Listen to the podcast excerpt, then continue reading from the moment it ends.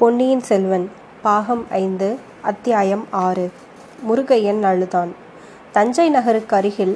மந்தாகினி ஏறியிருந்த பல்லக்கின் பின்னால் மரம் முறிந்து விழுந்த அதே தினத்தில் வீரநாராயண ஏரியில் காற்று அடித்து கரையோரமாயிருந்த படகு நகர்ந்து போன அதே நேரத்தில் நாகைப்பட்டினத்தில் நிகழ்ந்த சம்பவங்களையே சென்ற அத்தியாயங்களில் கூறினோம் என்பதை நேயர்கள் அறிந்திருப்பார்கள் அன்றிரவு முழுவதும் நாகைப்பட்டினமும் அதன் சுற்றுப்புறங்களும் ஒரே அல்லோலகல்லோலமாக இருந்தன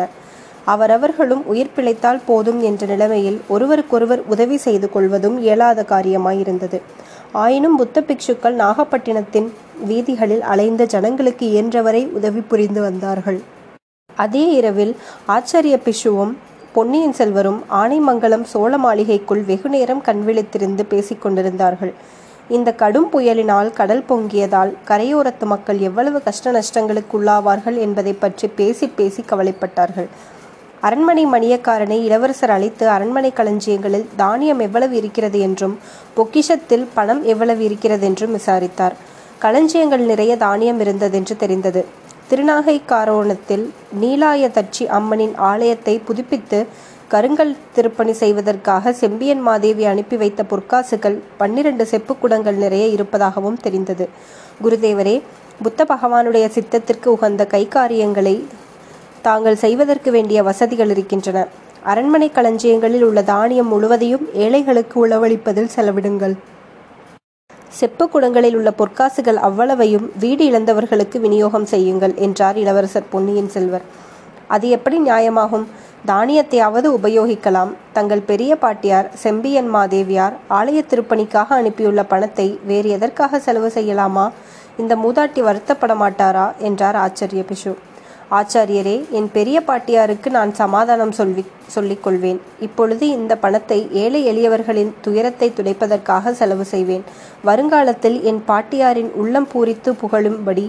இந்த சோழ நாடெங்கும் நூறு நூறு சிவாலயங்களை எழுப்பி கொடுப்பேன் பெரிய பெரிய கோபுரங்களை அமைப்பேன் இந்த மாதிரி கடல் பொங்கி வந்தாலும் முழுகடிக்க முடியாத உயரமுள்ள ஸ்தூபிகளை எழுப்புவேன் தஞ்சை மாநகரில் தட்சிணமேரு எனும் சொல்லும்படி விண்ணையளாவும் உயரம் பொருந்திய கோபுரத்துடன் பெரியதொரு கோயிலை கட்டுவேன் ஐயா இன்று முழுகிப்போன சூடாமணி விகாரம் மண்ணோடு மண்ணாய் போனாலும் கவலைப்பட வேண்டாம் அதற்கு அருகாமையில் கல்லினால் திருப்பணி செய்து பிரளயம் வந்தாலும் அசைக்க முடியாத பெரிய சூடாமணி விகாரத்தை எழுப்பிக் கொடுப்பேன் என்று இளவரசர் ஆவேசம் ததும்ப கூறினார் பொன்னியின் செல்வா வருங்காலத்தை பற்றி தாங்கள் இத்தகைய உற்சாகத்துடன் பேசுவது எனக்கு மிக்க மகிழ்ச்சி தருகிறது என்றார் பிக்ஷு ஆமாம் இந்த உலகில் நான் ஜீவித்திருந்து ஏதோ பெரிய காரியங்கள் செய்ய என்று இறைவனுடைய சித்தம்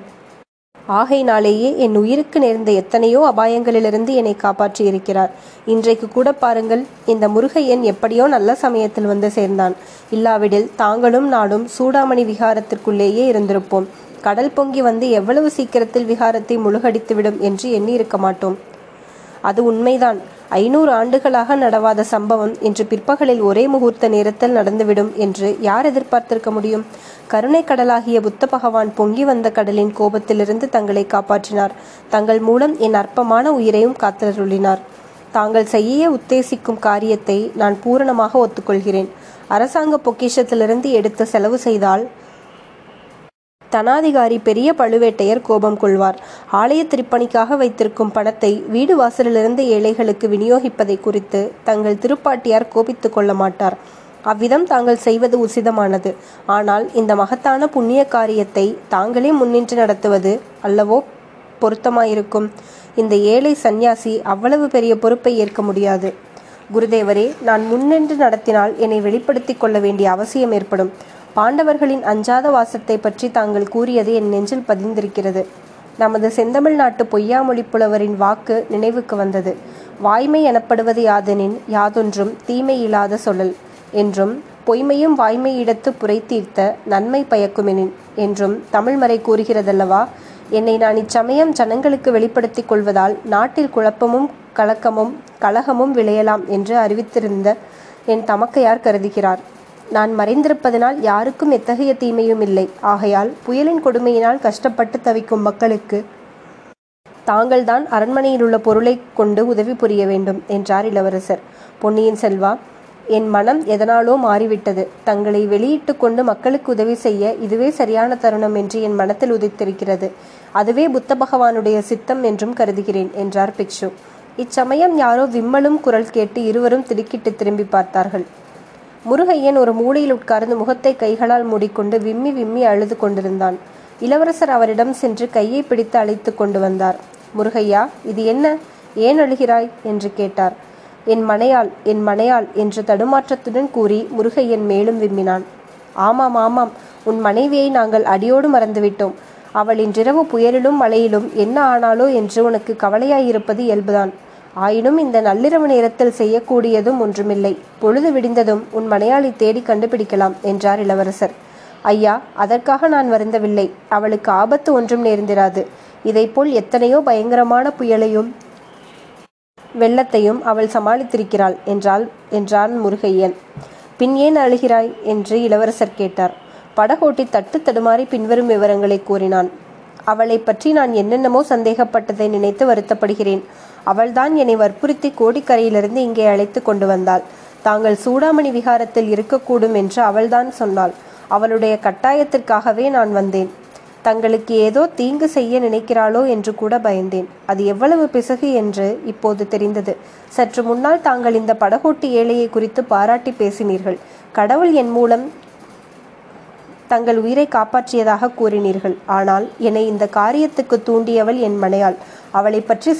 சந்தேகித்தோமே என்று நினைத்த போது என்னை மீறி அழுகை வந்துவிட்டது இதையெல்லாம் கேட்டுக்கொண்டிருந்த இளவரசர் பொன்னியின் செல்வரின் உள்ளத்தில் வேறொரு ஐயம் இப்போது உதித்தது அப்பனே உன் மனையால் மிக்க உத்தமி அவளை பற்றி நீ சந்தேகித்தது தவறுதான் ஆனால் அவளுக்கு நான் இங்கே இருப்பது எப்படி தெரிந்தது என்று கேட்டார் என் அத்தையும் என் தங்கை பூங்குழலியும் நாகைப்பட்டினத்திற்கு படகில் புறப்பட்டார்கள் அதிலிருந்து என் மனையால் ஒருவாறு ஊகித்து தெரிந்து கொண்டாள் எந்த அத்தை இளவரசர் பரபரப்புடன் கேட்டார் ஐயா ஈழத்தீவில் தங்களை பலமுறை அபாயங்களிலிருந்து காப்பாற்றிய ஊமை அத்தைதான் ஆஹா அவர்கள் இப்போது எங்கே உன் அத்தையும் பூங்குழலியும் என்ன ஆனார்கள் இங்கே புறப்பட்டு வந்தார்கள் என்று கூறினாயே ஆம் புறப்பட்டு வந்தார்கள் ஆனால் அவர்கள் பிரயாணம் தடைப்பட்டுவிட்டது என்று சொல்லிவிட்டு மேலும் முருகையன் விம்மி விம்மி அழத் தொடங்கினான் பொன்னியின் செல்வர் மிக்க கவலை அடைந்து அவனை சமாதானப்படுத்தி விவரங்களை கேட்டு தெரிந்து கொண்டார் ஈழத்து அரசியை யாரோ மூர்க்கர்கள் பலவந்தமாக பிடித்து கொண்டு போனதை அறிந்ததும் இளவரசருக்கு வந்த கோபத்திற்கு அளவில்லை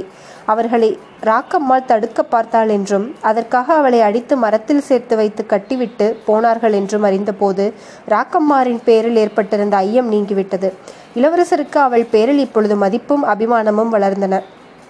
குருதேவரே கேட்டீர்களா இந்த உலகத்தில் நான் போற்றும் தெய்வம் ஒன்று உண்டு என்றால் ஈழத்தரசியாகிய மந்தாகினி தேவிதான் அந்த ஊமை மதரசிக்கு எவ்விதமான தீங்கும் செய்தவர்களை நான் மன்னிக்க முடியாது பழுவேட்டையர்கள் என்னை சிறைப்படுத்தி கட்டளை பிறப்பித்தது குறித்து நான் சிறிதும் கோபம் கொள்ளவில்லை ஆனால் ஊமை ராணிக்கு ஏதேனும் அவர்கள் தீங்கு செய்திருந்தால் ஒரு நாளும் என்னை பொறுக்க முடியாது பழுவேட்டையர் குலத்தை அடியோடு அழித்துவிட்டு மறுகாரியம் பார்ப்பேன் என்னை பெற்ற அன்னையும் என் சொந்த தங்கையும் தந்தையும் ஈழத்து அரசிக்கு தீங்கு செய்திருந்தாலும் அவர்களை என்னால் மன்னிக்க முடியாது குருதேவரே நாளைக்கே நான் தஞ்சாவூருக்கு பிரயாணப்பட போகிறேன் வியாபாரியைப் போல் வேடம் பூண்டு இந்த படகோட்டி முருகையனை துணைக்கு அழைத்து கொண்டு கிளம்பப் போகிறேன்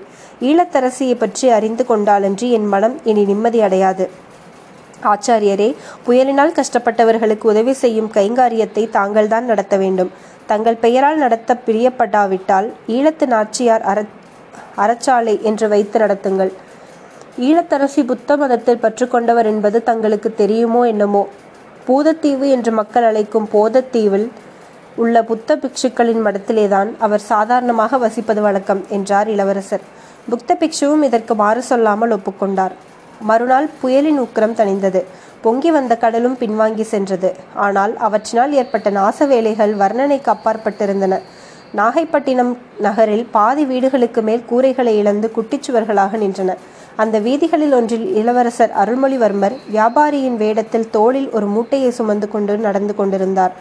அவர் பின்னால் முருகையன் இன்னும் ஒரு பெரிய மூட்டையை சுமந்து நடந்து கொண்டிருந்தான் புயலினாலும் வெள்ளத்தினாலும் நேர்ந்திருந்த அல்லோல கல்லோலங்களை பார்த்து கொண்டு அவர்கள் போனார்கள் இடிந்த வீடு ஒன்றின் சுவரின் மறைவிலிருந்து ஒரு பெண் அவர்கள் வருவதை பார்த்து கொண்டே இருந்தாள் அவள் வேறு யாரும் இல்லை முருகையனின் மனையாள் ராக்கம்மாள் தான் இளவரசரும் முருகையனும் அவள் நின்ற இடத்திற்கு அருகில் வரும் வரையில் அவள் பொறுமையோடு காத்திருந்தாள் திடீரென்று வெளிப்புறப்பட்டு ஓடி வந்து இளவரசரின் முன்னால் வந்து காலில் விழுந்தாள் முருகையன் அவளுடைய கவனத்தை கவர முயன்றான் உதட்டில் விரலை வைத்து சமிக்கை செய்தான் உஷ் உஷ் என்று எச்சரித்தான் ஒன்றும் பயனில்லை சக்கரவர்த்தி திருமகனே வீராதி வீரனே பொன்னியின் செல்வா சோழ நாட்டு தவப்புதல்வா சூடாமணி விகாரத்தில் முழுகிப் போய்விடாமல் தாங்கள் பிழைத்து வந்தீர்களா என் கண் என்ன பாக்கியம் செய்தன என்று கூச்சலிட்டாள் வீதியில் அச்சமயம் அங்குமிங்கும் போய்க் கொண்டிருந்தவர்கள் அத்தனை பேருடைய கவனமும் இப்பொழுது இளவரசரின் பால் திரும்பின